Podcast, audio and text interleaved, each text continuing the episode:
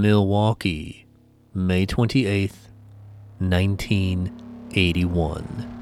30 year old Christine Schultz is brutally murdered by a home intruder, with her two small children also inside. After a three week investigation, police make an arrest in the murder, catapulting the case into what would become one of the most prominent trials in American true crime history. Lawrencia Bembenek, the 22 year old newlywed wife of Christine's ex husband, a Milwaukee police detective, is soon tried and convicted of the home intrusion and murder. But after several appeals, the former model eventually escapes from prison under much fanfare. As many believe, she was actually framed for the murder by her former employer, the Milwaukee Police Department. Welcome to Badger Bizarre. A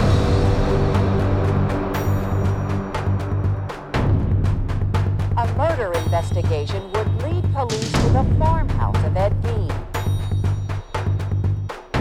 mass murder at Frank Lloyd Wright's Spring Green Estate, Taliesin. Now authorities believe the suspect, 31-year-old Jeffrey Dahmer,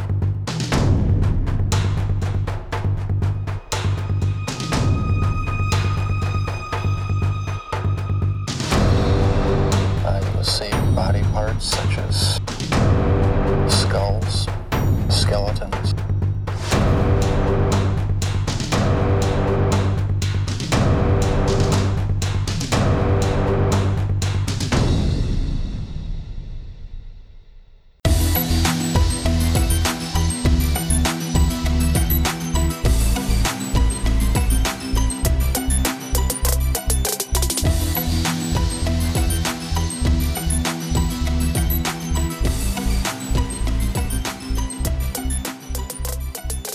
And thank you, everyone, for tuning in to this episode 16 of Badger Bizarre.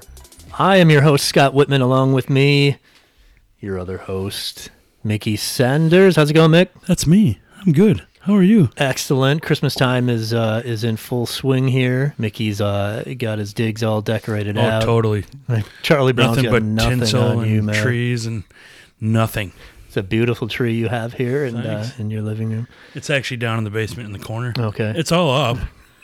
There's lots of cobwebs decorating it and everything. It's real nice. So we are- decorate. up and ready for episode 16 here. I, I do want to tell you, I had a bit of an experience. Speaking of Christmas trees, no. It has nothing to do with Christmas trees. Maybe it was the, the North Star.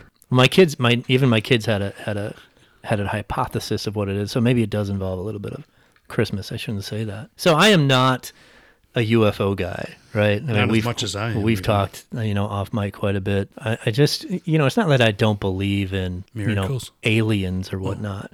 But I just, you, you know, the whole building structures on Earth and, and interactions with, with people. I'm not sure I, I'm, I don't, I don't have anything to make me believe that that is happening. Except for the pyramids of Rock Lake. hundred percent alien Once originated. again, no, no, question. sarcasm. So I did have an experience that I cannot explain, and uh, I'd leave it open for the listeners to tell me what I was looking at. So this would have been this was a week ago Friday. So this was December second. That's important. December second. I'm taking notes. Uh, we're we're at home. My kids are home. We everybody's home now. My kids get home from school. My wife is home. It's about four four thirty in the afternoon, and it's Friday on December second. Kids are on your lap. Wife's holding your hand. It's- the fire's going. It's a perfect Norman Rockwell evening. Your chestnuts are roasting on your open fire. You would never imagine how, how Americana this living room Ansel looks. Adams is painting you. He was a photographer.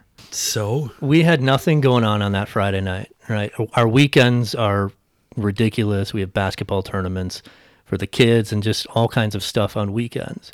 And my youngest turned six on, uh, on last week, and, and it's the same day as my dad's birthday. So I had to, I had to go shopping. he'd already turned six, and you still had to buy his gift. No, no, Good no, father. no, no, no, Oh, no. okay. On December second, he was a he was going to turn six on the eighth. All right. Right. good. So he was not You're still a good dad then. So- okay.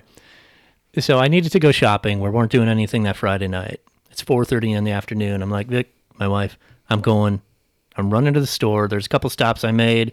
I had to go get one thing at the mall. I'm not a browse guy, right? I go to the mm. mall, I run in, I get the Typical hell man out of shopping, there. I- yeah. I just cringe. Right. But anyway, so I get in, I get out. So I get done what I need to get done, and I'm coming home. And it's dark out now, right? It's seven, seven o'clock, maybe at night, a little after that, quarter after. So I'm driving home from the mall in Appleton. If you you know listeners know that you and I are in the Appleton area.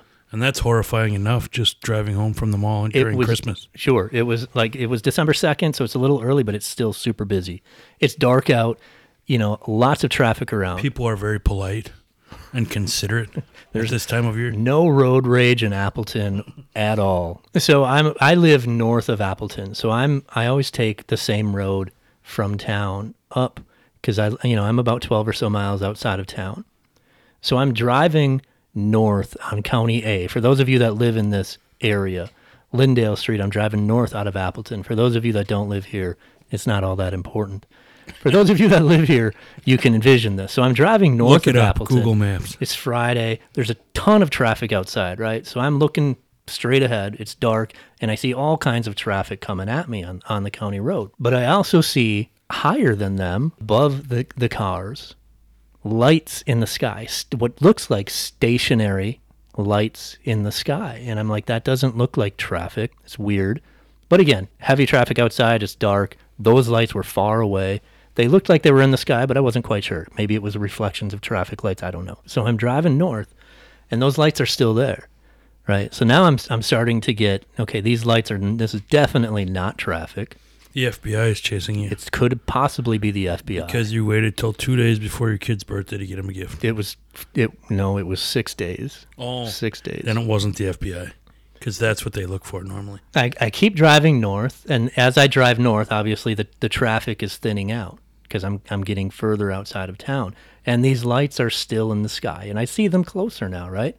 So there's they're orange. They're definitely orange lights, kind of kind of like fire. It wasn't fire, but it was this. It, it looked like Same tint of fire. fire. Yeah, it looked so there were six lights making like an arch in the sky, kind of kind of like a rainbow, but not all the way down to the horizon. You know, it was maybe like a half rainbow in the sky, and there's six of them clearly, six clear lights in the sky making this kind of arch over. With the two bottom ones, like left and right at the bottom. Then not no, they're not at the button. They're not touching the horizon. They're no, no, but I mean, but it was uh, as you picture yes, a rainbow. Yes, the yes, arc was yes, going up. Yes, yes. In a, it, it, it's a definite formation here.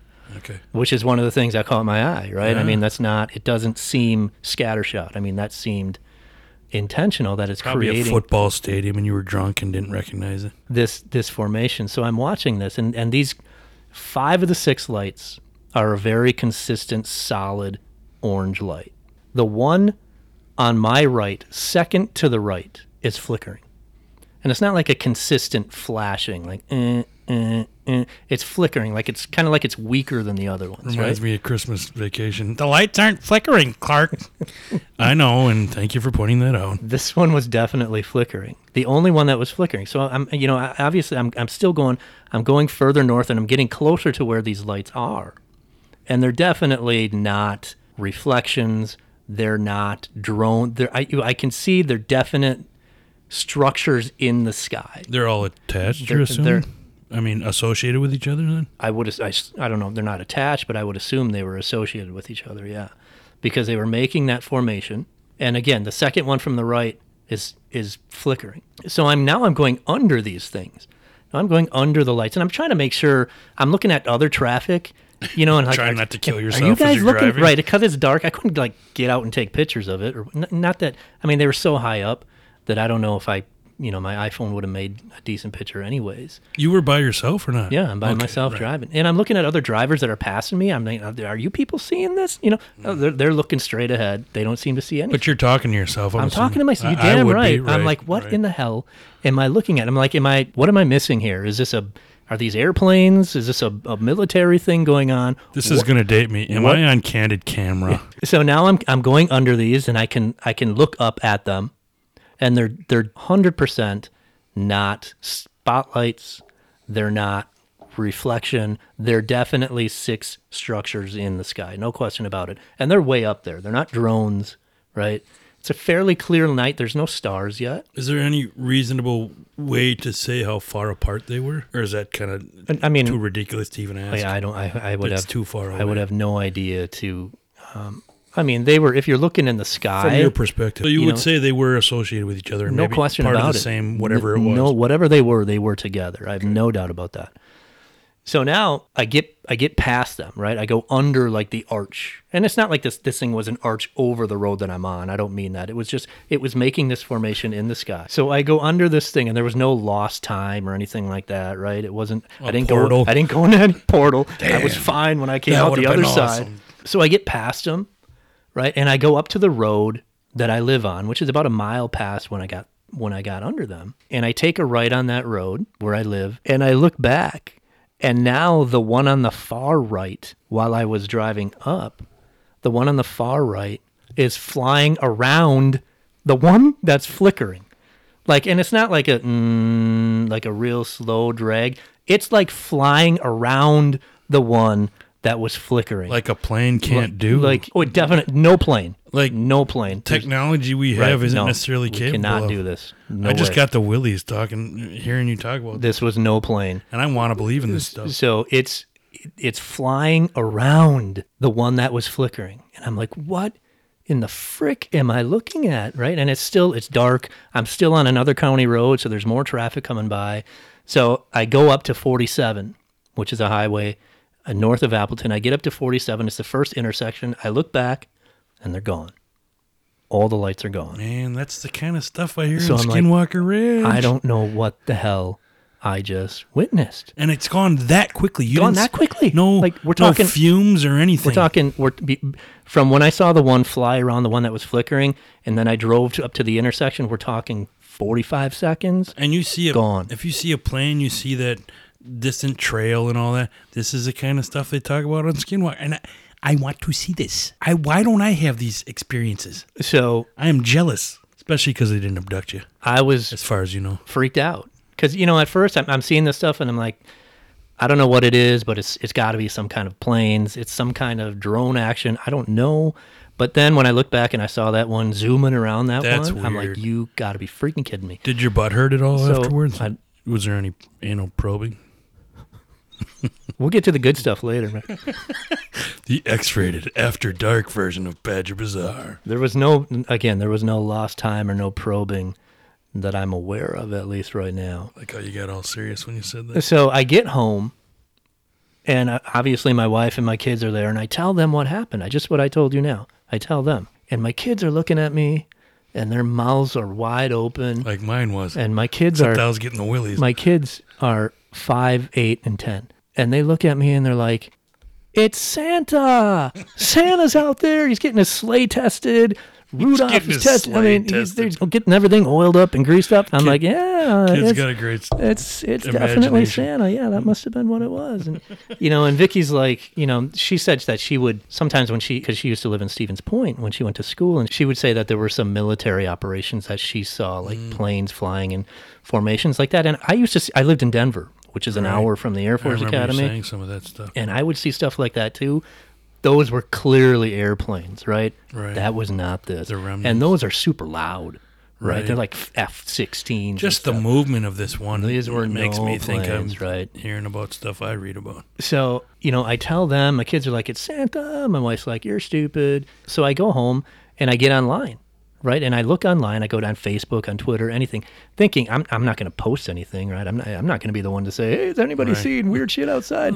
You know? Badger Bizarre's last episode was So I get, and I, nothing. Nobody's posting anything online. And I'm like, I guess all your I'm book just, sales have suddenly stopped. I, I guess I'm just stupid because obviously that was a really mundane thing that nobody else cared about. And I'm just, I don't know what that was. you saw So- traffic all around you, at least early on. Right, and nobody was paying any attention to it. So I'm like, okay, whatever. So I don't think about it anymore Friday night. Saturday goes by, we're super busy doing things. I don't think about it at all Saturday. Another busy Sunday, weekend day, I don't think about it much. And then we get to Sunday night. The day's over, and I'm I'm you know, just it's late. I'm just going to just about going to bed. And I do what everybody I think does right before they go to sleep. Oh, I'm scroll, No. I'm scrolling Facebook. oh, right. And on my timeline, and I'm not searching for this. I wasn't even thinking about it anymore. But on my timeline is a I don't know if it was a suggested page for me or what, but it's you know that's the other thing is it's weird that this just came on my timeline. Right. It was a suggested group, and the group was called Strange Lights in Night Sky. That's kind of a generic name, right? But it came up. You've never seen something like that before offered to you on your timeline, Not that I remember. or that you paid attention to. Maybe now this time you noticed it because of what you just went through. But here, here's the kicker. So I read the little blurb that comes on the group, and it says "Strange Lights in Night Sky." I decided to create this group after we experienced some strange lights in the sky for nearly an hour on the evening of December second, twenty twenty-two, this is a new website. and it just started. It started on December third. Wow! Right. So and and he goes on. As I did a Facebook search for lights in the sky and sorted the most recent posts, I was blown away by how many people from all over North America saw the same phenomenon. North America. At nearly the same time, even we're all thousands of miles apart. So on this group is all kinds of people that were posting things from what they saw on the night of December 2nd from Wisconsin, Michigan, Minnesota, not just Appleton. down to North Carolina, Seriously. Mississippi. And the thing is, a lot of these, and some of these I can tell aren't real. They're like spotlights. I shouldn't say not real. They're people that don't know what they're looking at. Some of these are spotlights. Some of these are headlight reflections. Okay, but some of them are, and there's one of them on there that looks like the flickering light that I saw. Like there's an orange thing, and it's flickering. That looks a lot like the light that I saw. You're not even talking the Midwest though. You're talking the East Coast. side. Talking all of yeah, I don't know. like the the right half, the eastern side of the country saw it. And the other thing is this it, this isn't a lot of it was not what I saw. It was different. Oh. So people were posting things they're of strange lights that they're seeing in the sky, but it was different from what I've seen. It's different from each other. So it seems like Independence Day. there was Oh. some kind of coordinated effort, collective effort by something of this earth or not, I have no idea, that was going on in our skies on the night of December 2nd. Did you see Will Smith at all? I did not. I didn't Oh. see. Maybe it wasn't Independence Day. So Bill, whatever his name is. I don't know what the hell that I was looking at on the night of Friday, December 2nd this year, but I definitely saw weird stuff in the sky. There's, it's interesting. And on that group, too, they they have a posting of it's so they were doing the local news in Nashville. You know, and how they do when they're, they're doing local news and they show a, a live shot of the of the like the cityscape. That's far away from of here for the- a live. like. So they're showing a live shot of the city. You know, you see the skyline of of Nashville, and they're going to do the weather or something, right? They're just talking at the desk, and on live TV, you see something shoot right through the sky on the live shot, and the guy sees it on TV and he, on the news, and he's like, "Did you see that? Did you see Well, that what we wasn't just a saw?" uh, that wasn't already taped footage. No, it was on that the Live night of December second. Oh my god! It happened at that time when everybody is seeing this shit. alien takeover. It's all on that group. Go look at it. So Why didn't I see what I saw, crap? something happened in our skies on the night of December second, which was a week and a half ago Friday. So I'm not sure what happened, but as as I said, That much confirmation is crazy from right all at- over the country. That night, I'm like, I'm I'm an idiot. Nobody else saw this, and now I'm like, holy shit! Like thousands of miles away, people were seeing stuff. thousands. And there's, I'm, I'm guessing we're good friends. We talk about everything. I'll bet you you don't even necessarily mention it to me if you don't have confirmation from anyone else. I mentioned You it to my wife and my kids that night, and nobody after that until I saw right. that Until you knew that other people had seen it. Like, I ain't proving that I'm crazy to anybody no else. question about it. Even though, even your crazy friend Mickey. So again, the alien thing, I tend to believe that this is probably some kind of coordinated effort by our government. I don't. Um, Ancient aliens. Well, they wouldn't On be the next ancient, episode. like they'd be like modern aliens. They talk about They'd modern like aliens and ancient aliens. Okay, fine. Skinwalker Ranch. That's the kind of stuff they discuss on that show, though.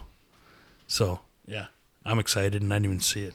So I just, I, you know, if anybody else out there has saw something on December second, get on that Facebook group, Lights in the Night Sky, You're not alone. or you know, contact us on social media and let me know because it seems I'm the only one around here that saw it. I did see some other things in the, like in Wisconsin. You're the only There's- one run in this area that's said, has, has admitted said to anything, it, right? Yes. The other drivers had to have seen it. Maybe they were afraid of being crazy or c- accused of being You know, I'm I'm looking at these and I'm I'm trying to watch these drivers that they go by and like, are they looking up at this stuff or is it just me? And nobody was looking at it. It was plain as day, though, Like, oh right? Oh my God! There's no way you couldn't see this. Yeah. You know, I mean, it was high up there. I'm not saying it wasn't like street level. It was high up, but, But they were clearly there. And you weren't Right. stretching your neck to see it because you're driving along I'm and it just caught your gaze. I thought it was. I thought it was traffic lights when I first Right. saw it. I'm like, what in the hell? so there's no way you're the only one. You're just the only one in this area admitting it. But all the way to North Carolina, that's I think it's an alien takeover. I'm just throwing Do you think it out so? there. I think. Are you prepped up? They're Are gonna blow good? up the White House. I don't. I haven't seen Independence might- Day for a while. Not be that bad, but Can you blow up most of the politicians? That's what we really care. The house can be rebuilt. we're probably gonna get a knock on our door now.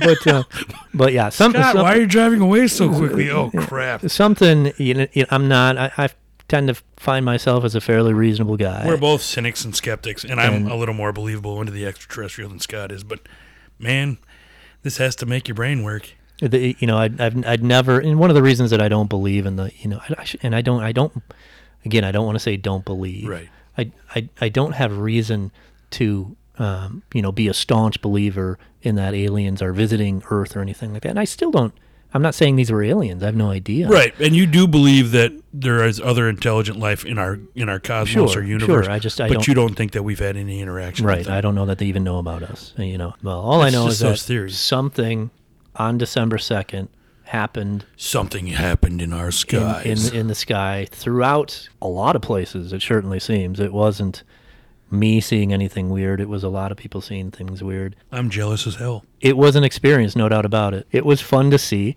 It was fun to see my kid's reaction to it, thinking it was Santa. Right. How did Vicky Yeah, she thinks it's something pretty. explainable? Yes, and and I don't disagree with that at Right, all. right. I just don't know what it would be. Right. Like I've never seen anything like that. And what moves? What Right, kind of nothing technology moves do we have fast. that moves in the sky like that? Nothing around moves that fast. Orbital like that. this was something I've never seen before. You know, my, I mean, again, my dad spent his whole life in aviation. You know, I, I've been to EAA almost every year of my life, right? I'm not an idiot when it comes to aviation, um, but I've never seen anything like this. Well, that doesn't Never. make you an idiot. Yeah. I mean, so keep your eyes open, people. Something, there's something in our skies. and I, now I drive down that road, and I, I, I don't Look take my, for it. of course, Right, I'm who down that doesn't? road. That's I drive that road every day, Who doesn't? every day, and that's all I think about now is where'd they go? Where'd they go? No matter what happens to you from here on, you're gonna be disappointed the rest of your life. I want to see him again. Sad. As long as they leave, just leave me alone. Yeah. Uh, you know, No anal probes. No abduction. No, no, but It's fascinating, man.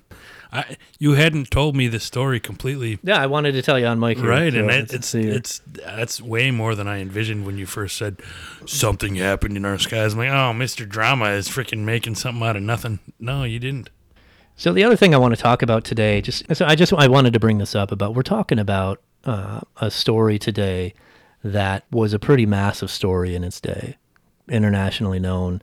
Um, you know, Steven Steven Avery, which I think everybody knows by now. You know, the the f- subject of uh, making a murderer has another hearing coming up with an appellate court. He's trying to get a new trial again. They have uh, new and compelling evidence that is uh, it, it warrants a new trial. And there's a lot of parallels to this story. And if you've seen Making a Murderer, you'll understand as you listen to what we talk about with the Laurie Bembenek story. There's a lot of parallels, and people talk about comparisons to these two trials, these two murder convictions, a lot together because there's so many similar things about it and the underlying story is similar. A lot of you know people, a lot of people believe Avery was framed. I'm not one of those people, but a lot of people think the person that we're going to talk about today was framed, and my opinion might be a little different on that. So it's it's Which just, means you're unbiased, because I was going to ask you that at some point, because you have adamantly said you don't think Avery is innocent, and yet what we will get into later on is the opposite verdict. I think the comparisons are warranted. I don't um, They're not exactly the same, The- but there's it- well, there's a really big difference between the two, and I'll I'll get into that what that difference is as we get deeper into this story. But you know, here's Avery again um, trying to get a new trial, And as we talk about Laurie Bembenek, who did the same thing, she was constantly trying to get a new trial. And, you know, just to, I think that the, the parallels of these stories are very interesting because of that, because I, I do believe one side and I don't the other. Yeah. You know, so That it's- surprised it's, me It's when you just, it's an that. interesting, and, and I would be interested to, you know, when you hear this, the story that we're going to talk about today, um, of what people's opinions are between this these two stories because this Ave, the Steven Avery story is not going away. This murder happened of Teresa Halbach in 2005. He um, obviously claims he didn't do it. He claims he was framed by Manitowoc County Police Department. That is now kind of changing and saying he was still framed, but now they're trying to say somebody else was framed. So he's kind of moving the goalposts a little bit, which is a little different than what we're going to talk about today. But as we talk about today, I invite you to keep Avery's case in mind and listen to parallels between Laurie Bembenek and Steven Avery, and not only listen to the parallels about them, but pick out the differences. And as we go along, I'm going to mention one difference which I think makes these two completely different stories. And one minor point I just wanted uh, that I noticed as we were doing our research is that this the Avery story um, has similarities to the Kuntz family murders that we talked about. Right. Because that family was kind of shunned. They were kind of isolated. They kind of did things on their own, and the whole community kind of looked down on them as a result. Right. So that podcast, that episode of ours, will be similar as far as those aspects of the Avery case. So a lot of the stuff that we talk about ties into that Avery case, which we will eventually cover. If you haven't listened to episode, I think it was episode four, episode five. It was the, Five. the, the Kuntz murders. Fascinating story out of um, Marathon County. That right deals with a, a kind of a, a family under the radar a little bit, shunned by by the community. and disregarded as a result. No question about it. And bad things happened as a result, and and uh, maybe treated a little bit differently too than by the people that uh, were supposed to be looking out for them. So keep keep these parallels in mind when you listen to the story that we're going to talk about of Laurie Bembenek. Run, Bambi, run.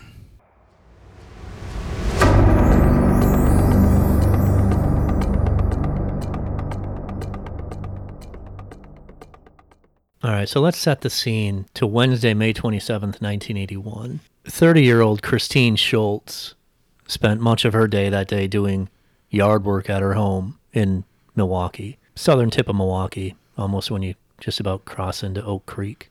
Christine was a recently divorced mother of two.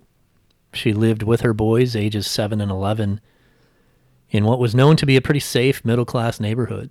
It was actually known to be a neighborhood in which a lot of police officers lived in and around, and Christine's ex husband, Elfred Schultz, E L F R E D, better known as Fred, so we'll continue to call him Fred, Um, was a police officer. Uh, he actually built the home while they were married, and uh, after their divorce, Christine got the house um, and was living there with her two children. So on this day in late May, she's doing what you know a lot of Wisconsinites do in that time of year. and She's She working. was drinking. oh, she that possibly came on later, but you know she's kids are in bed. she's doing yard work, right? She's getting her yard ready for summer. Um, she has a friend who was uh, she was dating at the time. Another police officer named Stu Honeck was was helping her in the yard, and He's, Stu he's a bit of a factor later on. He's he Stu was also the former roommate of Fred Schultz. So so that throws a little tidbit in there. We're getting into a bit of a triangle here. There's more that, about Stu that um, we'll learn later too. no doubt. You know, he's over there, he's helping her out, he's tilling her garden. You know, he lived within walking dis- distance of her. Again, police officers lived in this neighborhood. And he lived about three or four blocks away from Christine Schultz, and he had walked over, and uh, he's helping her do do yard work. Her boys had come home later in the afternoon, presumably after school.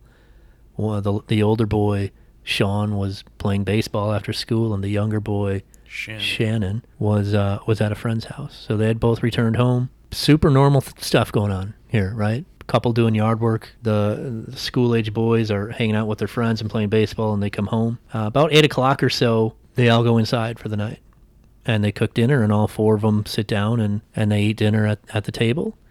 After dinner, the boys go upstairs to their room and they're hanging out while Christine and, and Stu watch TV or they watch a movie on the couch or something until Christine drives Stu home. Again, three, four minute drive there, three, four minute drive back.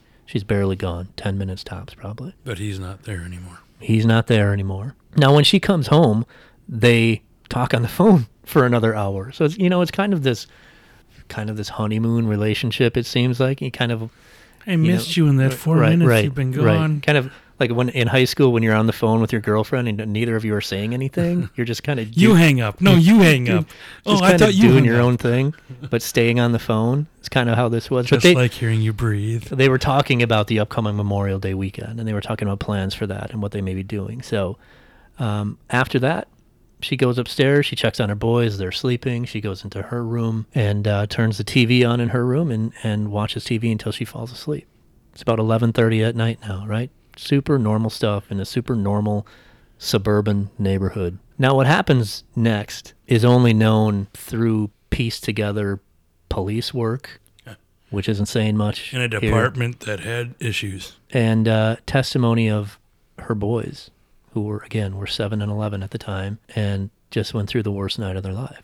So now about two thirty in the morning, this is what we surmise happened. Now we're in the in the very morning of May twenty eighth, nineteen eighty one. This would be Thursday, May twenty eighth. Somebody enters the house. It's unknown still today how. There was no signs of breaking. Right. Doesn't sound like doesn't seem like anybody broke in. They got in either with a key most likely or an unlocked door. So they enter the home. They quietly walk upstairs and presumably enter Christine's room, finds her sleeping, which almost everybody is doing at 2:30 in the morning. They throw a gag in her mouth. They use a blue bandana to gag her mouth. She obviously wakes up. She starts struggling but they're able to muzzle that with the gag and they tie her up. And now everything after that is unknown actually how long the assailant was in with her or what happened after that, Because we're relying on the testimony of two children. right? But at some point, Sean, the older boy, 11 years old, is woken up by someone attempting to tie him up. So the assailant then, after they tie Christine up, they go into her boy's room and they try to start tying the boys up. Sean wakes up. He obviously sees what's going on. Somebody's trying to tie him up. He starts to struggle. He screams. You can imagine the scene. This is the scariest thing an 11 year old could possibly imagine in their life. This going on. So Sean is struggling with this assailant that's trying to tie him up. The other, the younger boy, Shannon, who's sleeping in the same room, also hears this struggle and he wakes up and he, he begins screaming and struggling with the attacker as well. So now the boys are putting up a fight. The assailant Even Shannon starts kicking him. Right. So this obviously startles the attacker, and he then leaves the boys' room, goes back into Christine's room. The boys say they hear what sounded like a firecracker, and obviously now they're stunned.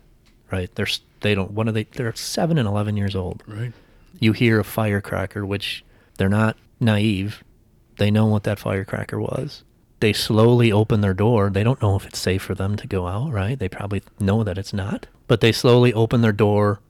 Sean starts to kind of slowly inch his way into the hallway when his mother's door busts open and the attacker again runs out of the room, almost knocks Sean down in the hallway.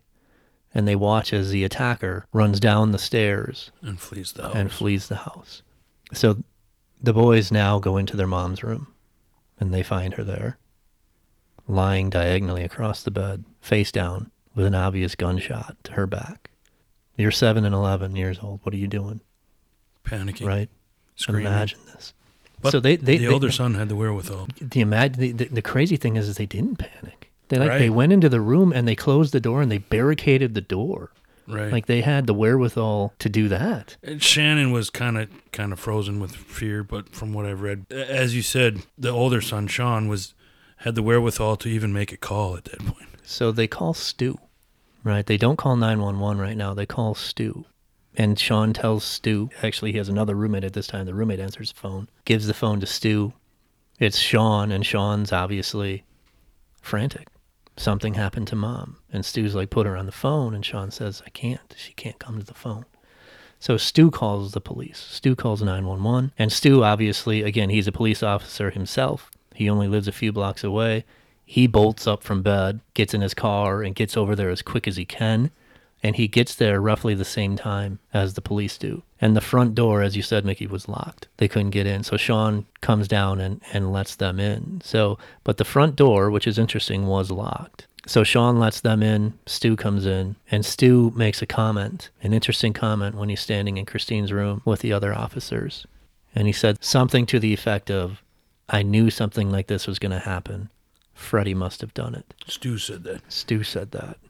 So now, when this happened, not only the murder, unfortunately, but for everything that happened after this, this was a massive story. Worldwide attention, international sensation. It was worldwide. Huh? I know. Oh. I know the North American continent knew not a lot about it, but talk show circuit. I mean, Do- the Dr. Phil show had a play in this story. America's Most Wanted had a play in this Yeah, story. I mean, they, they're not just covering it. They like- Oprah. Oprah had an interview with this woman. I mean, Dr. Phil actually impacted this story. I mean, Right. this was everybody wanted a piece of this. Movies were made about it. And we'll go into some detail about some of the books and movies and actors that portrayed Bambi, who we'll get further into how she plays into this. It was a big deal for many, many reasons. But it was a big deal here where at where where Mickey and I are as well.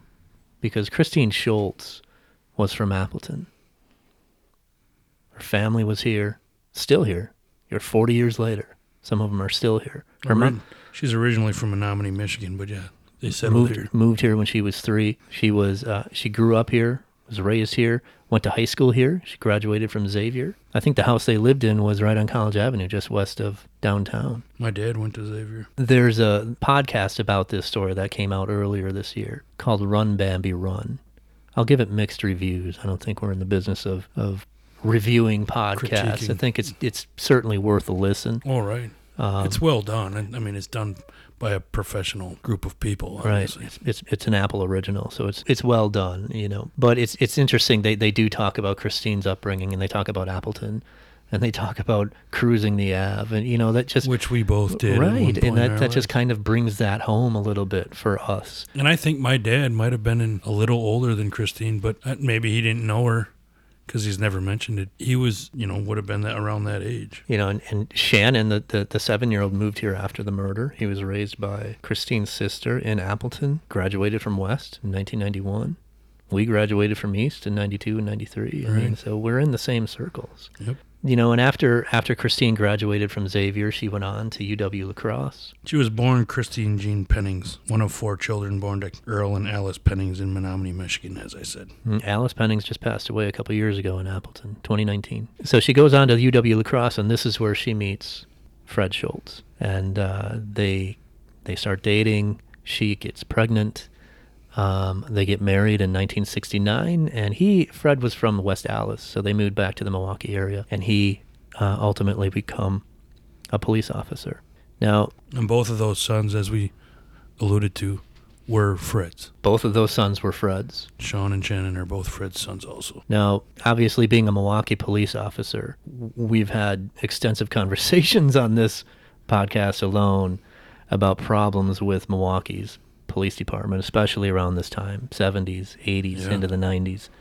They're well documented into, you know, if you go to the Dahmer situation, the Walter Ellis situation, which we've talked about, systemic racism and sexism was rampant. And just disorganization in general. Just, I don't want to throw the word incompetence out, but it was just disregarding Well, the culture impacted the, the police work. Right. There's no question about the it. The partying lifestyle was just uh, that the, that information that needs to be documented correctly was not always done so because people were having a good time. much of this of this um, you know systemic culture, much of the rot within the Milwaukee PD around this time stems from their former chief of police in the 1960s to the mid 1990s, who was pretty famous in his day and not really for good reasons. Harold Breier, who ran that police department with an iron fist, supposedly. He was openly racist, staunchly against the civil rights movement. Eugene Kane, a former longtime Milwaukee reporter, said that Breier was, quote, a racist administrator, a borderline fascist, and the man who contributed to the segregated reputation of Milwaukee more than any other, unquote. And almost proud of it by the sounds of it. Absolutely he was. And obviously, still today, Milwaukee is still one of the most segregated cities in the country. Now, it was a culture where women and minorities were often, often discriminated against, not only in the community by Milwaukee PD, but also on the force. Women were not allowed to apply for promotions. B- qualified black officers were routinely passed over for promotions. Black officers were forbidden to ride in all black squad cars, or they were forbidden to assemble in all black groups. Meaning, like there, like there had to be a white guy around to like make sure you're staying in line. Like what? What are we doing here? Like they're being babysat or they're in prison. Infractions for which white men got free pass, black and female recruits were severely punished. he was known throughout the country. So the New York Times did almost like an expose on this guy, on Harold Breier. That's You know, that's how you get fame one way or another. I guess he he was well known. He would send officers to homes of people who who criticized his police force. Like who, you know, this guy Harold Breier Was a dictator. Was a piece of work, but With emphasis you know, on the dick. it was a, a a good old boys culture there for for decades. He got away with it. And he started to believe in his power and he got away with it. So he just kept He got away with it for a long time. Right. Yeah. I mean, if you were a woman or a minority and you told the line, which pretty much means you keep your mouth shut, yeah, you just do what you're told. you know, you might be okay. Maybe not, but you might be okay. But if you didn't, your life is going to be made pretty difficult. So again, there's just too much stuff here. I, you know, it seems like we're kind of beating a dead horse when we talk about Milwaukee and the incompetence and systemic isms of that police station. But During this time, it was a very real. deny it. It was a very real factor during these couple of decades or these few decades, right? And, and, and like we said, Breier was getting away with it until uh, a man by the name of Ernest Lacy, who was an unarmed, you know, how often do you hear this? An unarmed black guy walking down Wisconsin Avenue in Milwaukee in 1981 in the summer, going to a gas station to get a soda, while the police were apparently looking for a, a, a rapist that was on the loose. And all that they knew was that the race, what the rapist was African American. So obviously, two cops see Ernest Lacy walking down Wisconsin Avenue, and hey, he fits the bill, right? He's African American, and they're looking for a rapist, which Lacy was not. Lacy did not commit the crime of what they were looking for. But they tried to uh, apprehend him. He ran. They detained him. They tackled him. A scuffle ensued, and Ernest Lacy died in police custody while being held face down on the ground with a knee in his back. That sounds familiar. Right?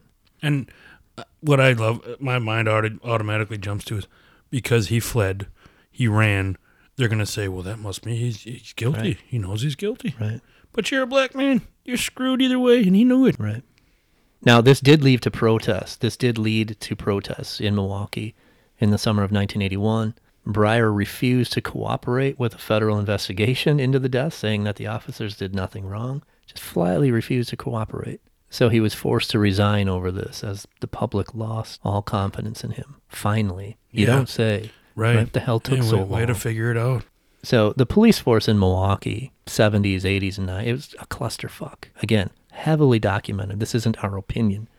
This is Well, the way. This is we've only had 16 episodes, and this is only we've had two or three stories addressing this, and there's way more documentation. It's a recurring about it. theme. There's no way you can't talk about it because, as we said, it impacts what happens there. Right. That culture led to what happened with Walter Ellis. That's why these crimes are happening That- because they're allowed to. culture impacted what happened with Jeffrey Dahmer. It did. Right. There's nothing you can do to deny this anymore.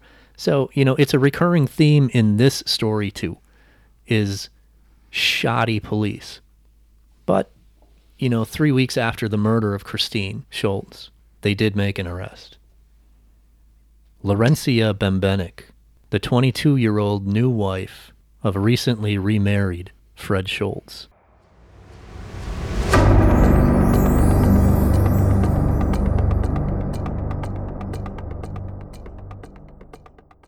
So who is Lawrencia Bembenek? Right, the woman who wound up turning the world on its head for a few years. Well, she starts out pretty much as a normal Milwaukee girl, right? Born in 1958. August 15th, born Lawrencia Ann Bembenek. She's a pretty normal upbringing. Her parents were blue collar. Uh, her father was a former police officer who left the force. Youngest of three children born to Joseph and Virginia Bembenek in Milwaukee. And as you said, Father Joseph previously worked for Milwaukee Police Department, but he quit after witnessing, as he described, quote, corruption with the department, to say the least. Right. So good on him. You know, he still felt the job, though, was noble. Right? He later ended up working as a carpenter after he quit. He look, he worked most of his life in, in construction. Mom was a homemaker.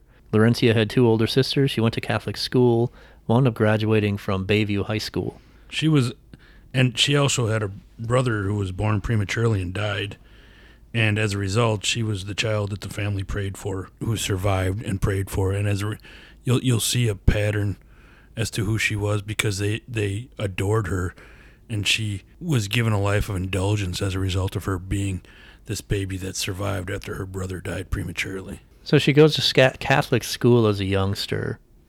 She doesn't really subscribe to that traditional Catholic lifestyle. Said to be a very good student, though not scholastically driven.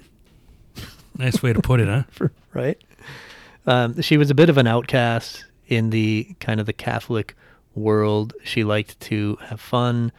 She saw some issues with the elders, I guess, in the Catholic system. There, she she was called a slut. She could be described, one- her personality, before we get into that, could be described as intelligent but aloof, or quiet and shy, or cool and manipulative. So she did have different sides to her, and she knew how to play people already by that age. But again, pretty normal upbringing. Right, which Nothing- teenager doesn't have all that going on? Nothing in her background that would lead you to believe that, you know, she would wind up living the life that that she did. And I, I remember she just always showed an independent streak, and like you said, later on we'll get into her sisters even saying she lived a life of indulgence, but it's possibly due to her parents being so happy that she was born. But I, I don't believe it all. It leads to all that. She just had this independent streak. She had confidence, and that is what starts this off, as we're going to get into. She then attended Bryant and Stratton College in Virginia Beach, Virginia, where she earned her associate's degree in fashion merchandising management. So after high school, she she works various jobs. She works at the Limited, Vic Tanny's, the Boston store, um, and at this point, she also starts modeling. She was five ten, blonde, very attractive. Modeling in Milwaukee in the 1970s, you know, there's not going to be a lot of glamour in that. But she was once Miss March of a Schlitz calendar for a local promotion. There's Schlitz again. We talked about them. Joseph Schlitz That's Brewing right. Company. It was just a brief stint in, in 1978. So she was Miss March in 1978. She was fully clothed in that shot. It wasn't anything weird or nasty. She's fully clothed. She's lying on a couch, I believe. She's got a, uh pearl necklace. It's it's a, it's a pretty An actual an necklace. made of actual pearl pearls. necklace. Right. Yes, thank you. It's a pretty mundane photo. Um, But in, back in then, that was today's in today's standards, right? Right. Right. But you know, these jobs aren't doing anything for her. Right? She's not making any money. And you know, with a degree in fashion merchandising, she's working at several retail stores, right? The Limited, the Boston store. She starts modeling, as we had mentioned. Also became a feminist group supporter. She started showing that independence a little stronger. She was turned away from Boston Store's management training program for once again being too young. Yeah. So on her 21st birthday, she sees an ad in the paper indicating that applications were being taken by the Milwaukee Police Department. And women and minorities, of course, are strongly urged to apply. So she did. And again, you know, she's looking for purpose right? Her dad was a police officer. He saw a lot of garbage that he didn't like, so he left that line of work. This might have been a little ode to her dad. She idolized her dad, seemed to take after her dad much more than her mom. She was a bit of a, of a, tomboy. So this made sense for her. So she applied. She applied to be a police officer. And, uh, you know, there was some preliminary testing that she had to do, which she passed. And uh, she soon found herself in the police academy, which she graduated from sixth in her class. In 1980. And soon she found herself on the Milwaukee police force. And this is where, I, I believe it was in the academy where she got the nickname Bambi. Which she always hated. which she always hated, right? And it's likely some kind of a play on her. I, I don't know if she really knows how she got it, but it's some kind of a play of, of her name, and uh, you know, she she was popular with other male. She was beautiful, striking. She was long, uh, bleach blonde, tall, slender, beautiful face, and, and striking figure. Over and over, you read that, and that's why she got sometimes treated better and sometimes treated worse. So she gets that nickname Bambi, and this is you know in the, in the seventies, and here we are today, fifty years later almost, and that is still sticks with her name. and she Bambi hated it the Bendetta. entire time. Right. So, and this is also when she begins kind of to see what the Milwaukee Police Department is. It's kind of the things that is verifying, or I guess I should say validating from what her dad would say. But it was kind of almost like a fraternity. Lots of parties, lots of promiscuity internally throughout the department. Now, again, this is underneath Harold Breier, who kind of knew what everybody was doing elsewhere, but didn't really know about this stuff. And with all that partying, she herself would say she suffered endless campaign of abuse and harassment during training alone. So he didn't necessarily run that department with iron fist, did he? I mean, that's a that's a show, Right, only towards certain people once they acted right? up. Right. So this is also where she uh, met what would become one of her greatest or best friends. I, I guess you could say one of one of her uh, one of the biggest players in this story. Whether that person was a friend or not. She was assigned to the Milwaukee Police Department's South Side 2nd District, and this is where she ran into. Miss Judy Zess, who was another young female cop, who they went to, through the academy together. And at this time, Laurie is noticing that female and minority cops, usually the young recruits kind of in her class or just above her, are disappearing. Right? Like they're being dismissed from the force or they abruptly resign. Fired or quitting for very minor reasons, from what I understand. She also realizes that there are no women within the department above a simple patrol officer. According to her, she would hear, you know, as as Mickey said, pretty much unchecked language, you know, racist, sexist remarks. Cops would would um, they would kind of seek out and patrol gay communities and gay neighborhoods. Yell at them and call them names through their through their radios. Uh, Like back then, the stere- the construction workers had a stereotype that'd be whistling towards people or making lewd comments as they walk by. yeah, That's what these people who are protecting and serving the community were doing on a regular basis and getting away with it With because nothing the being law. done, Well, they're the law. What So- are you going to do about it? So one day, Laurie gets called into internal affairs, and she's told that someone had reported her for smoking marijuana at a party. One of these parties that she went to. And she was admittedly on her own, partying a lot. Right. Right? She was certainly no stranger to uh, socializing and having fun. As I mentioned before, indulgence was a big factor in her life all the way through it. But an anonymous tipster turned her in. And of course, she denies this. She said she didn't smoke weed. You know, Milwaukee police under Harold Breier was very much in your business. You could not have sex out of marriage, according to Harold Breier. With all you the could, other things you- going on. Exactly, right? You could not cohabitate with somebody of the opposite sex. Like, this is the stuff that Harold Breier was concerned about. Uh, but yelling, Good Christian tactics. yelling gay slurs through your police radio was a-okay. And all the partying. book. As we'll find out later, there's like nude pictures in public of these people that are protecting and serving, supposedly. So somebody anonymously, as Mickey said, turns her in for smoking weed at a party. She denies it. That kind of goes away. Her speculation was that she blamed the charge of a, the wife of a police officer that accosted her at a previous party, and that woman complained of how she dressed and insinuated that she might be leading her husband on. The charge was never substantiated, as Scott said, but Laurie's opinion was that this woman was jealous, and that's why she came up with this anonymous tip. Uh, That she speculated it was this woman to begin with. It seems that there was a lot of intermarriage um, goings on. Extra affairs. anyways, at the Milwaukee PD at this point. So she denied that charge. That charge kind of went away through internal affairs. But later on, a couple weeks later, she goes to a Chaka Khan concert one night with good old Judy Zess. I just want to say Chaka Khan. how can you not want to smoke a big bowl after listening to Chaka that? Khan. Chaka Khan, Chaka Khan, Chaka Khan, Chaka Khan, let me rock it, let me rock it, Chaka Khan. With Judy Zess. Now, while at this concert, from Laurie's perspective, she leaves to go to the bathroom. She comes back. Judy Zess and a couple of the other friends that they went with weren't there. And she finds out from another friend that they were actually arrested for smoking weed at the concert. So again, Judy Zess is booked, right? So the police department knows this happened. They come to Laurie. Laurie has to make, because she's a police officer and this happens, she has to make an incident report of what Off, happened. off duty Off police duty, officer yes. report. So she makes a report and says in her mind, you know, from her perspective, what she saw and knew, which was nothing.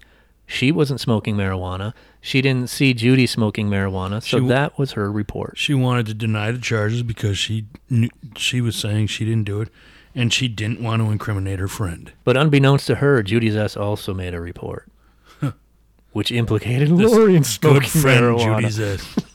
And remember this: Judy's Very important. makes a report implicating Laurie doing something she shouldn't have done. This leads to Laura getting kicked off the force. File, fired for filing a false report.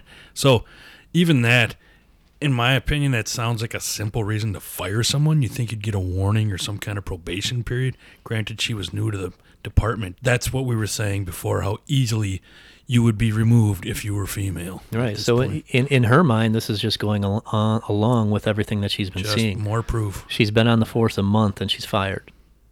She's a female. And she She's didn't even on- technically do anything wrong except try to protect her friend, which maybe was wrong, but you could understand. Not only did she kick get kicked off the force, but she believes the police are actually blackballing her because now she can't get another job. Right? They find out she's she was an officer that kicked that got kicked off the the force. She can't find a job. Even with her dad having the clout that he had had in the past. So she's pretty lost at this point, right? And she's pretty depressed. She finally got a job that she felt some purpose at. And to her, in her perspective, again, and, and I will say, you know, I've read her autobiography, I've, I've watched a lot of her interviews. Laurie does have an excuse for everything. Sure. Laurie, Laurie is, I'm, I'm, Laurie's kind of always the one that never did anything. Always she just got kind of always got caught up in this shit. But she is well spoken. She's articulate. She's uh, always been mentioned as an intelligent woman, which makes you even further to your point, makes you think that maybe she's manipulative and trying to get her way. But Mm-hmm. it was never. You never got the feeling she was holding herself accountable for a lot of what happened to her. Right. So now y- y- she has no job. She's lost. She does have a little bit of income that she's getting from unemployment benefits that she's pretty much partying away. She's still hanging out with these people.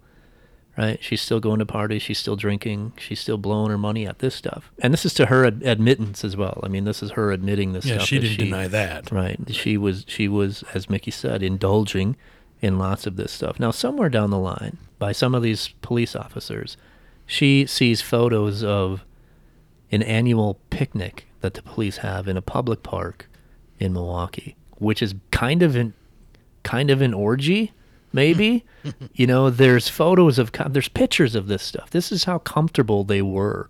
They Fred Schultz at at this particular party she was looking at these photos of Fred Schultz was the photographer.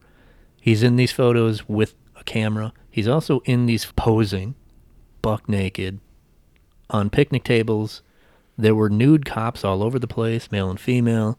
They had wet t-shirt contests. They had wet jock contests i just kind of threw up in my mouth a Yeah, little bit thanks for Jesus emphasizing that word, too. you know, and this pisses her off, right? She just gets fired from the force for, um, from her perspective, rumors of her smoking weed. You can't even prove that she was, but this is fine. And to emphasize the point here, this was at a park, this incident where she got the pictures from. But there was also supposedly a lot of occurrences that happened at the officers' hangout bar in River West, Milwaukee, called Tracks Tavern. A lot of stuff would happen there too because it was basically a cops' hangout. So this stuff went on a lot. The pictures came from one particular incident where they were playing volleyball, dancing, naked and semi-naked. So it was, like you said, potentially an orgy. Just lewd, obnoxious behavior you don't expect from your police officers. So you can't cohabitate with somebody of the opposite sex that you're Right. not married to. Right. But you can have Naked volleyball and dancing and orgies, whatever leads to. Because I'm sure they were all sober and very responsible when they were question naked. about it, of course. You know, she, this this pisses her off, and now obviously this is more than a pattern of women being treated differently than men, women and minorities White, being yeah. right. Yes. So she files a claim. She starts looking into legal action. So she files a claim with the Equal Employment Opportunity Commission. She's looking to file a lawsuit of sex discrimination based on her firing and how different men were treated than women.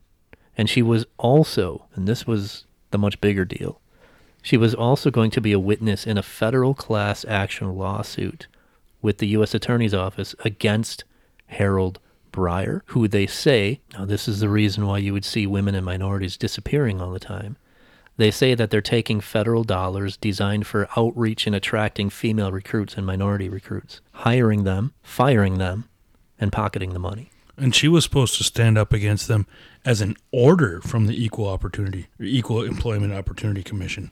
They were telling her she has to do this. So this was a class action lawsuit um, accusing the Milwaukee Police Department and Harold Breier of corruption for um, misuse of funds. Pretty much, they're taking federal dollars that are used to that are designed to help in recruiting females and minorities. They would hire them, they would fire them, and they would continue getting those dollars. Those that grant money would would come and then they'd fire them once the probationary period ended. Now, soon after this, bad things start to happen to Laurie Bembenek. The police union abandons her, right? They drop her case. Unemployment Commission rules against her. Not only do they stop her unemployment benefits, they make her pay back the $1,600 that she was paid out. Also, somebody places a dead rat on her car because obviously she's a rat. All right, so there's all kinds of stuff going on. At least all it wasn't co- a horse's head or something. that's all coincidences, I'm sure. I'm sure Right. this all had nothing to do right. with what the action she was taking against the police department. So again, she's lost. She doesn't have a job. She's having a hard time finding a job. So now she turns her attention to the Air Force. Well, in this time, it's there's major rumors, and if you look up this story at all, they'll they'll say she was a Playboy bunny. But the fact is, she actually worked as a waitress at the Playboy Club in Lake Geneva for about three weeks. So, Right. So- that was way blown out of proportion. So she gets she has no money. She has no job, right? And now she's ordered to pay back $1600 to the unemployment office. So she gets a job in Lake Geneva at the Playboy Club, makes back the 1600 bucks and leaves. You're wearing the skimpy outfit with a little tail a Right, as a waitress, like a Hooters girl, basically. Right. So she's a cocktail waitress, makes her sixteen hundred bucks, and leaves. And still today, the first thing you see after the name Laurie Bembenek is former Playboy. she was there for three weeks. Right. At some club no one ever even knew existed. Even even grow you know growing up, you know I this when she was when she came back here from Canada. That's when I really remembered this case. But what I remember from that is hearing about her coming back. I, I never really knew the specifics about this case. right, but I neither always did I. knew and thought she was a Playboy playmate. I thought she was in the magazine. That's how people. Right. That's how people Because- portrayed it. because it's so synonymous with her name, and it was three weeks she was there as a waitress. Yeah. right? It's, I mean, so at the at the Playboy Club, which is a cool. It's still there. It's a cool place. Oh, it is. I didn't It's even It's not a know it still Playboy Club existed. anymore. Oh, yeah, wow, it's, it's the so it's the Grand Geneva Resort. You've been there, too. I have. I was there. See, I leave the state when I visit stuff. You've visited a lot of cool stuff within Oh, the it's state. a it's a it's a cool place. It's so it's I don't want to say it's dated because that you kind of get a bad connotation with that. Dated to me sounds like it's old and dingy. It's not. It's not a fancy place. It's, a cool place. But you kind of have that vibe. Yeah, you kind of have that Hugh Hefner kind of vibe. Oh. There's all this kind of leather furniture, and it, it, it's kind of dark, and it kind of brings you back to that era. Like when you go into Lambeau Field and you feel all the, the history mystique, of it. yeah, yeah, So, and you know, when you're walking down the halls, in a lot of the rooms, there's there's a plaque outside the room, and it's like. This is the uh, Sammy Davis Jr. room. If Sammy Davis Jr. stayed there, Sure, or the- Bob Hope stayed in this room, or The something. Rat Pack would have been right. It was, you know, who Hugh Hefner built that place. Sure. That was a Playboy Club, and it's it's just it's a cool. I was there for a conference. This would have been the last year before COVID, so not tw- probably 2019. Did Hugh invite you there? He was, I think he was already dead by then, so Oh. he didn't invite So me. it- post mortem, he invited you. Sure, yeah. Oh, sure. But um, cool place, you know. Now, again, not a real fancy schmancy place, but you can you can certainly get the vibe of, of that this is at, at one time was uh, a place like this. It's just kind of like a golf resort now Sure, today. You I know, believe that. You know, there's a millions of those around. Yeah, not not a Playboy playmate. She was simply a cocktail waitress at a Playboy club for three weeks to win Three back weeks. to make her money back. So now one day during this time, she's sitting in a bar in a Mexican restaurant in Milwaukee. It's like midnight on a weeknight or something. Two plainclothes cops walk in that she recognizes. She saw them at parties. She met them at parties, and they recognize her. Probably saw them in pictures.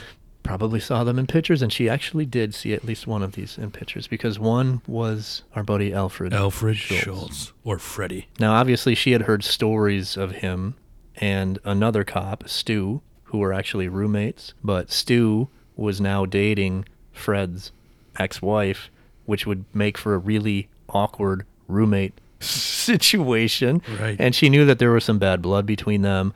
So, you know, his and he also had quite a reputation of maybe there's a reason Christine was an ex-wife. You know, I mean, he wasn't known to be one of Laurie's Catholic schoolmates growing up. You know, he was a little He knew of her because she was jobless essentially, except for a babysitting job she was doing. And Fred knew the woman that Laurie was babysitting for. That's how he came across who she was. So when they met at this no-name Mexican restaurant in Milwaukee, so begins a whirlwind romance between Laurie and Fred Schultz, who was 10 years older than her. He's now a detective. He's not a patrol officer anymore. So she was pretty easy prey for somebody like Fred Schultz.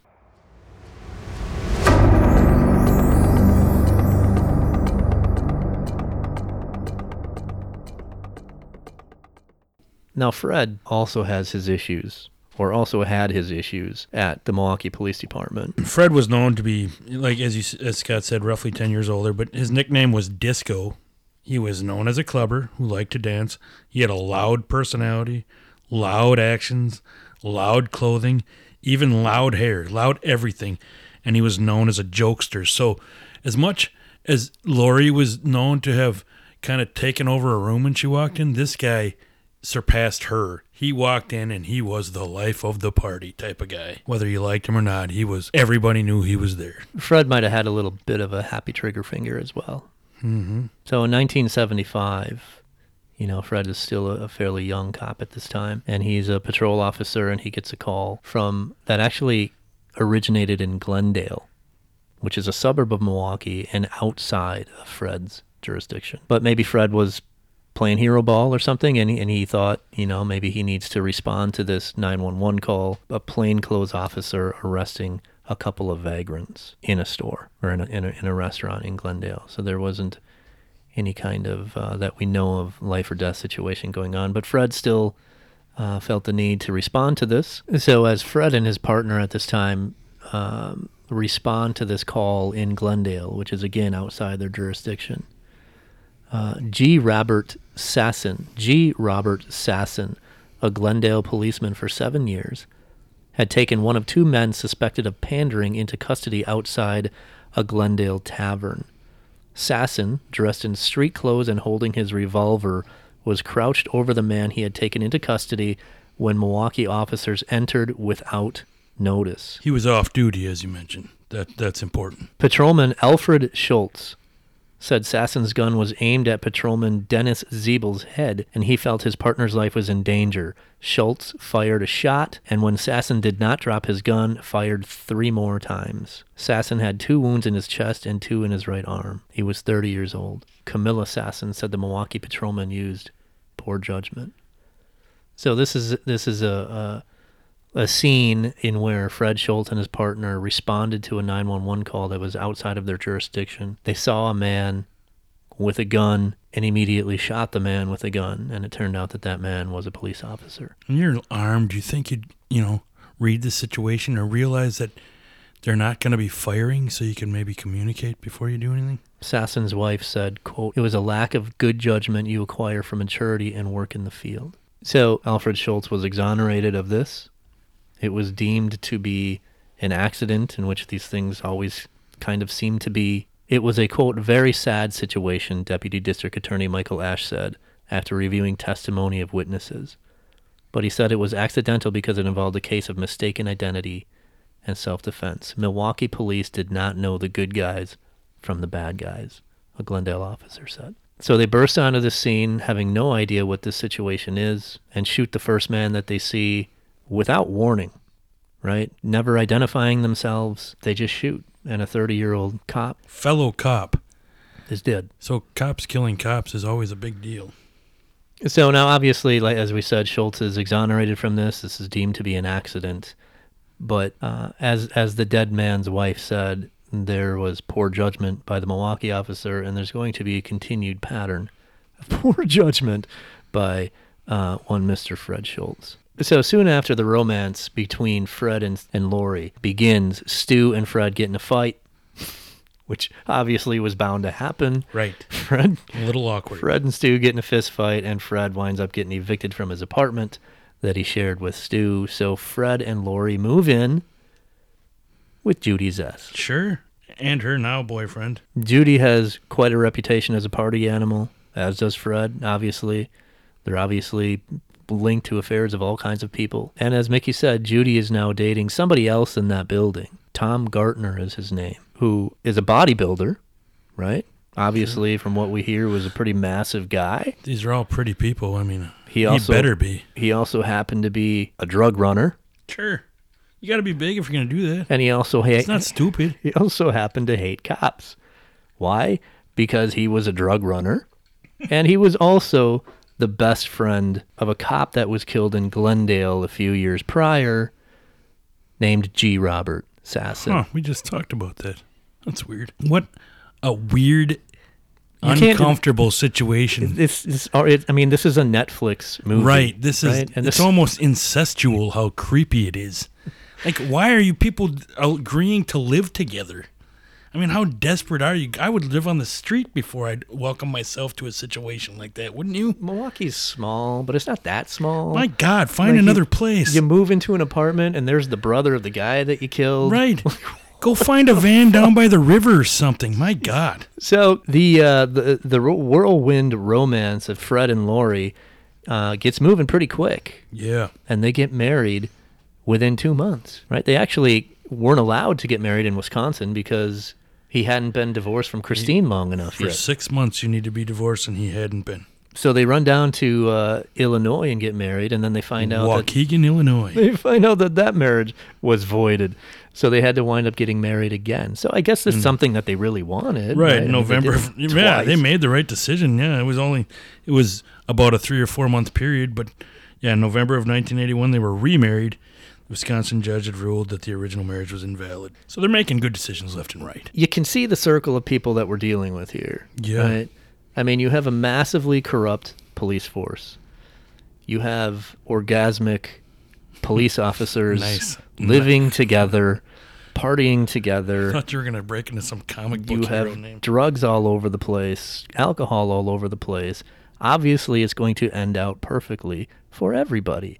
I mean, what could possibly go wrong? So, according to Laurie, Fred is always complaining of Stu and Christine. He actually got Stu in trouble at the force because he reported Stu for sleeping with somebody he's not married to. And then he actually made Stu think that it was Laurie that got Stu in trouble in the force. So, these are great people all around. Right. Have each other's mm. backs. They're loyal. Lots A of lot of faithfulness. good judgment all over the place. And for the record, at the time, Laurie still trying to find work. She was working as a health club personal trainer and a security guard at Mar- Marquette University's public safety department. That will play in later. What also will play in later is that Judy's boyfriend Tom, the drug runner and best friend of Sure. a slain cop, And bodybuilder. goes to prison for obviously running cocaine. This will also, as we said, come into play quite a bit later. At some point, Zess moved out and finances got tight because Laurie was having a hard time finding work and income. Schultz was also paying a monthly mortgage of his ex wife's house, which was $383 a month, and monthly child support payments, which were $365 a month. That adds up quickly when you don't have a whole lot of income coming in. And their own living expenses. Right. Right. Especially with this lavish lifestyle that they're living, partying and doing drugs and alcohol and all that stuff. That stuff adds up quickly. So we moved to the night of the murder. And on that night, Laurie actually has plans to go out with a friend that evening. Fred is at work. I think Fred worked 12 hour shifts or 10 hour. I think he worked 9 to 9 or uh, maybe it was 6 to 6. It was something like that. He, he worked nights. Laurie, as I said, had plans to go out with a friend that night. The friend actually wound up calling and telling her that she didn't feel well. She was sick, so she didn't want to go out. So Laurie stays home. So Fred, like I said, is working that night. His partner that night happens to be a guy by the name of Michael Durfee. And they're working. They apparently get called out to a burglary. And while they're leaving that scene, according to their report. according to their report, they hear over the radio of an incident on Ramsey Street. Obviously, this piques Fred's attention as that's where his sons live with his ex wife on Ramsey Street. Find out that the address is that house. So they beeline over there, obviously. That's his family. That's his children. Now, you have an ex husband on the scene of a murder of his ex wife walking around. Obviously, his kids are there. He's expected to be there, right? I mean, he brings his kids over to the neighbor's house. There's no, that I have found, any kind of report of interaction of what happened between him and his kids that night. Like, No, what happened? I didn't read anything at right? all. All we know is that Fred winds up calling Laurie, tells her that Christine is murdered, and the kids are at a neighbor's house. I would really like to find some kind of a memoir or recollection about what that initial meeting was like. Um, but we don't have an account like that. But Sean is able to describe the attacker as best he could, right? He's the 11 year old. He's the one that was accosted by the attacker that obviously killed his mother. He says that the attacker is a man in a mask. He was very clear about this, right? Said it sounded like a man. It made grunting noises throughout the struggle. And if you're fighting with somebody, you're bound to make grunting noises, right? He said it sounded like a man. It had man hands. Broad shoulders. Now, the brothers did differ a little bit on what the person was wearing. Sean, the older boy, said that he was wearing a green canvas jacket. He described it like an army jacket without camouflage. So it's a bit, you know, it seems like a green fatigue jacket. Shannon said it looked more like a green jogging suit. And when they ran downstairs, they noted that the attacker was wearing black shoes, which they said was similar to police shoes. That cops wear. But that that quote right there, similar to what a cop would wear, Right. was a big deal. And also a reddish colored ponytail. Right. So now when Fred and Michael Durfee arrive to Fred's apartment, so they, they have left now the murder scene. It's now about six thirty in the morning. And they come to Fred's apartment where Laurie's at. The first thing that happens when they get to the apartment is Fred tells Michael Durfee to check Laurie's car for heat to see if it seems like it'd been run. Durfee checks the car, it's cold.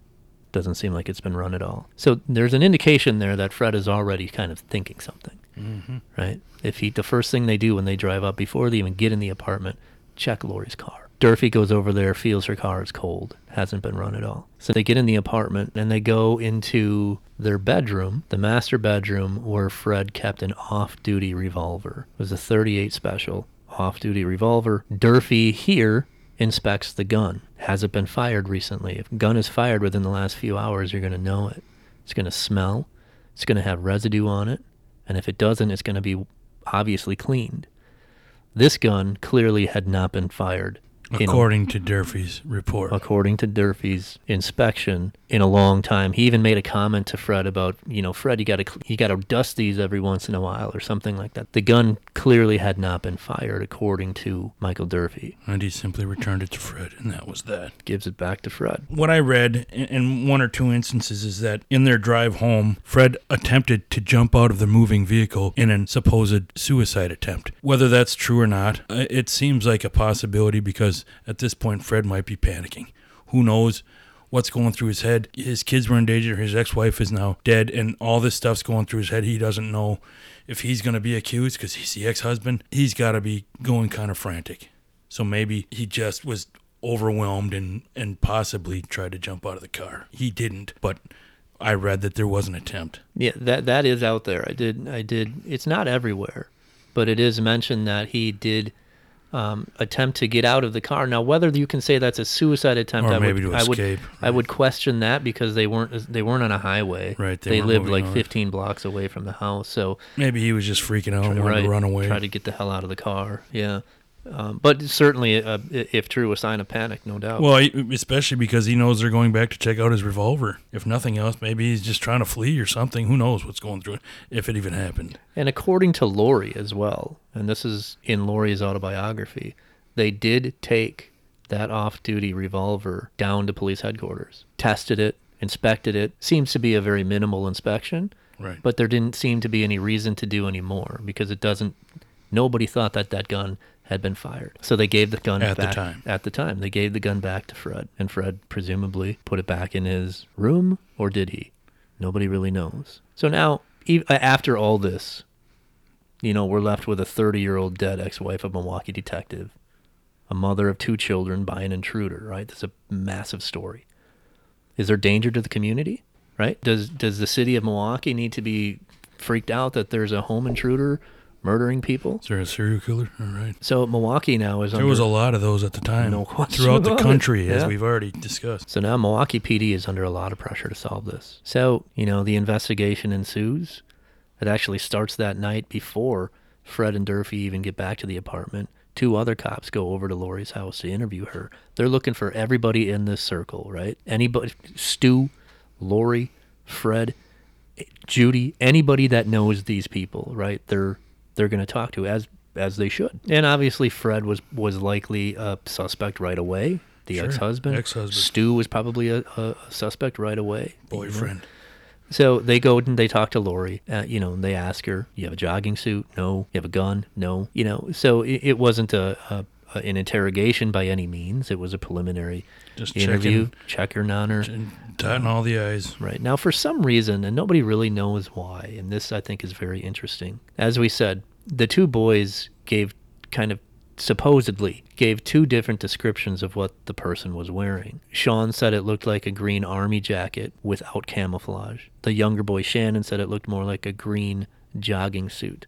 The media and the police seemed to clamor on to the fact that it was a green jogging suit. Why? Everything else from Sean is what they took, right? It was wearing a mask, likely a man. Red ponytail, So black every, shoes. Right. Everything else they took from Sean, but when there's this discrepancy between the two about what the intruder was wearing that was green, they went with the green jogging suit. So that makes me think a little bit. When did Shannon say that? Did somebody maybe put that memory in his head? Was that suggested to him, maybe? Just throwing it out there. I don't know. Right, something to keep in mind as we go through the rest of the details, especially once the trial starts. Now, eventually, things start forming a bit of a pattern here and starts pointing to one person and starts pointing to the person in the story that does not have an alibi.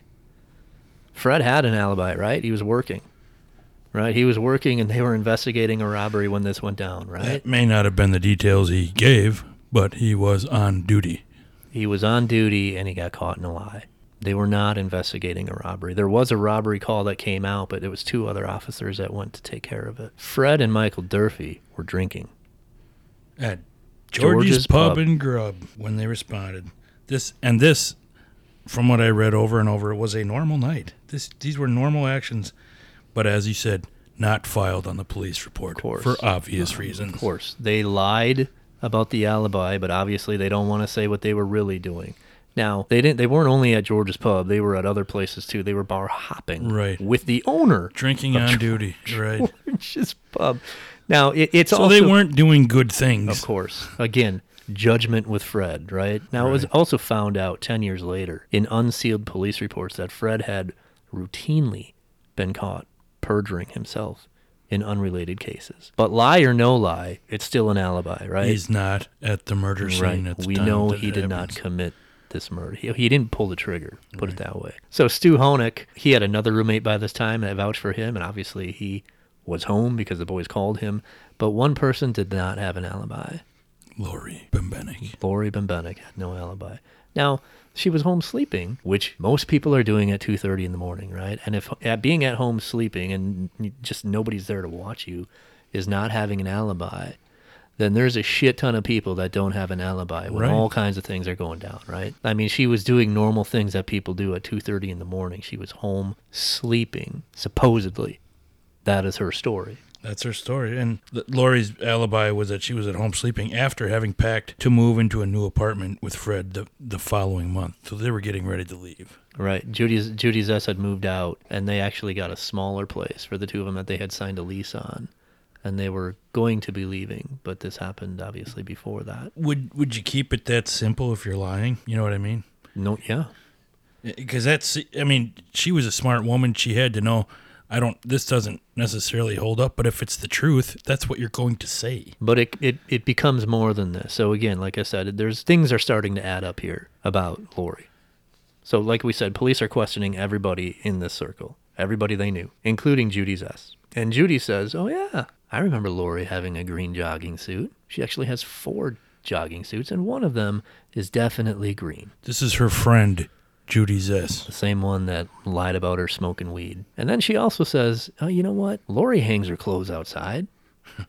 She has access to a clothesline. She has a clothesline, and it was a clothesline that was used to tie Christine's hands to her bed. Her left hand with was wrapped with a clothesline wrapped around it, and as we mentioned before, some sort of bandana type handkerchief wrapped around her head as a gag. That's how the body was found. And Judy also says that her and Laurie were having dinner not too long ago with Judy's mother. And Judy was somewhat taken aback by some of the statements that Laurie made about Christine, saying that how she's frustrated that they have to pay so much. As Mickey alluded to, they were paying alimony.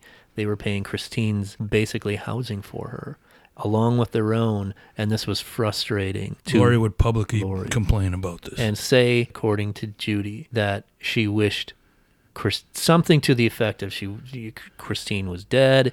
It would be okay if she passed away. I should kill her. I should blow Just- her up. Something it- of this is stuff yes. people say in passing that doesn't make you guilty of murder necessarily. But if you're saying it, you're thinking it. Who knows? Now, Fred also admitted that although he was not supposed to have a key to the house, once when he was with the boys, he took their keys and made two copies of keys to the house. Now, again, that's a that's a big red flag to me right there. Is this is this is your ex-wife and the mother of your children living in the house that you built, and they don't even want you to have a key to it. Like, what have you done to her? What have you said to her that makes her feel that way? That you had to get it, especially that means she's not calling on you to come over and help with the house that you built. She doesn't want you anywhere around. Right. She doesn't even, I mean, she's not giving you the key. You had to make it on your own without the kid even knowing that you took it from him. Seems like a great guy. So again, now although he wasn't supposed to have one, he did make copies when he was with the boys, and one of them stayed in the house. And as we mentioned earlier, there were no signs of breaking. So because one of them stayed in their apartment, this would give Laurie access to the house. She may not have known it. She may not have known it. Right. But technically, there was a key in that apartment that wasn't supposed to be there, put there by somebody that wasn't her, but that still meant that she had access So to be- that house. because she lives with him, she has access to this key and to his off-duty revolver. Synthetic fibers, reddish in color, were found at the scene, presumably from a wig, right? Now, soon after the murder, June 10th, 1981. Fred and Laurie's neighbors had some plumbing issues in their apartment. Their toilet was clogged. Now, in this apartment building, Fred and Laurie's septic system was shared with their neighbor. So there was one pipe for both septic systems. So their neighbor had trouble f- There was clogged drains. Right, right. They, they couldn't they couldn't flush the toilet, so they called a plumber over, and the plumber opens up the pipes and he pulls out a red wig. And the state crime lab experts said the fibers from the wig were consistent with the fibers found on Christine's right calf at the murder scene. So somebody tried to flush a wig down the toilet, a toilet with a septic system going to Laurie's apartment. Another good decision, by the way, Of course, because a wig goes down the toilet real easy. easy, no problem. And we're never sarcastic. Now, also, you know, the owner of a wig shop, the owner of a wig shop stated that she remembered Laurie came into her store and purchased that wig.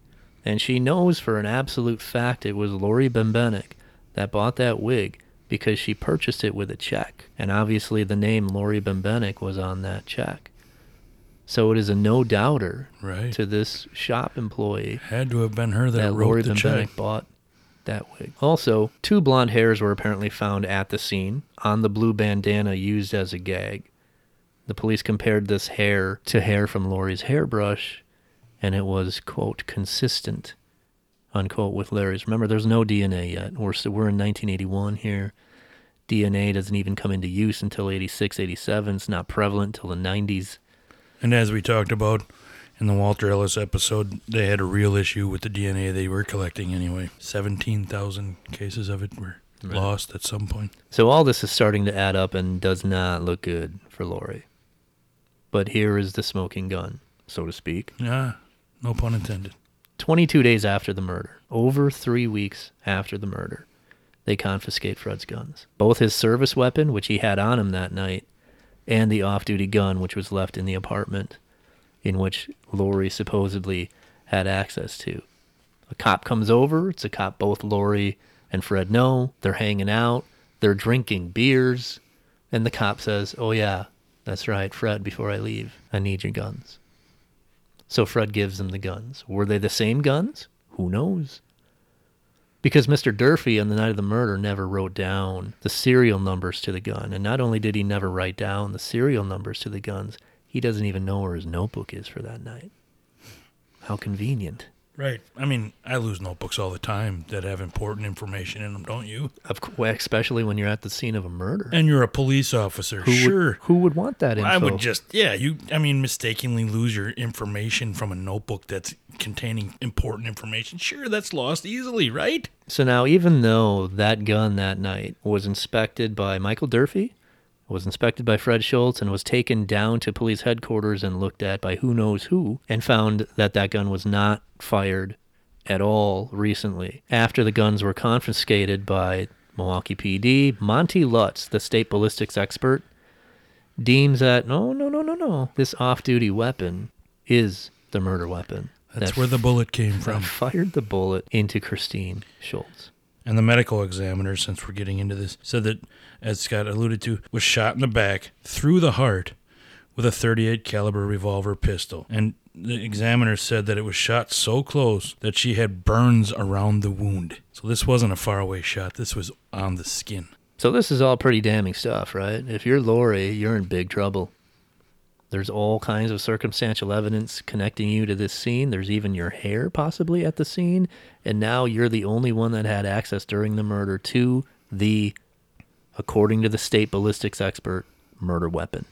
And it was said, to his credit, if he deserves any, that Fred would adamantly and repeatedly claim that Laurie wouldn't do something like this.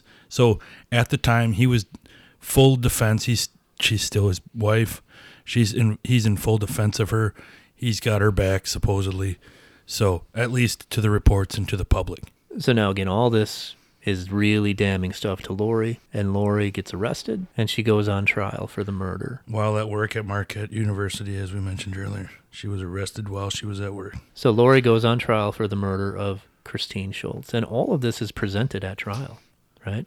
The gun, the wig, the hair, Judy Zess's testimony, that's hard to overcome. So now because of Laurie, right, because she's the Playboy bunny, she's the femme fatale, she's this attractive 22-year-old, 5 foot 10 blonde knockout the media couldn't get enough of this trial. It was a media sensation internationally, big time news. It was a drama on TV. You know, everybody wants to compare things to the O.J. Simpson trial, and that obviously was the biggest trial probably any of us have ever seen. Right. This was that in that time. Right. There's no cable TV then. Before right? media was what Right. it is now. people were, you know, waiting for news reports. They were waiting at the door for the newspaper.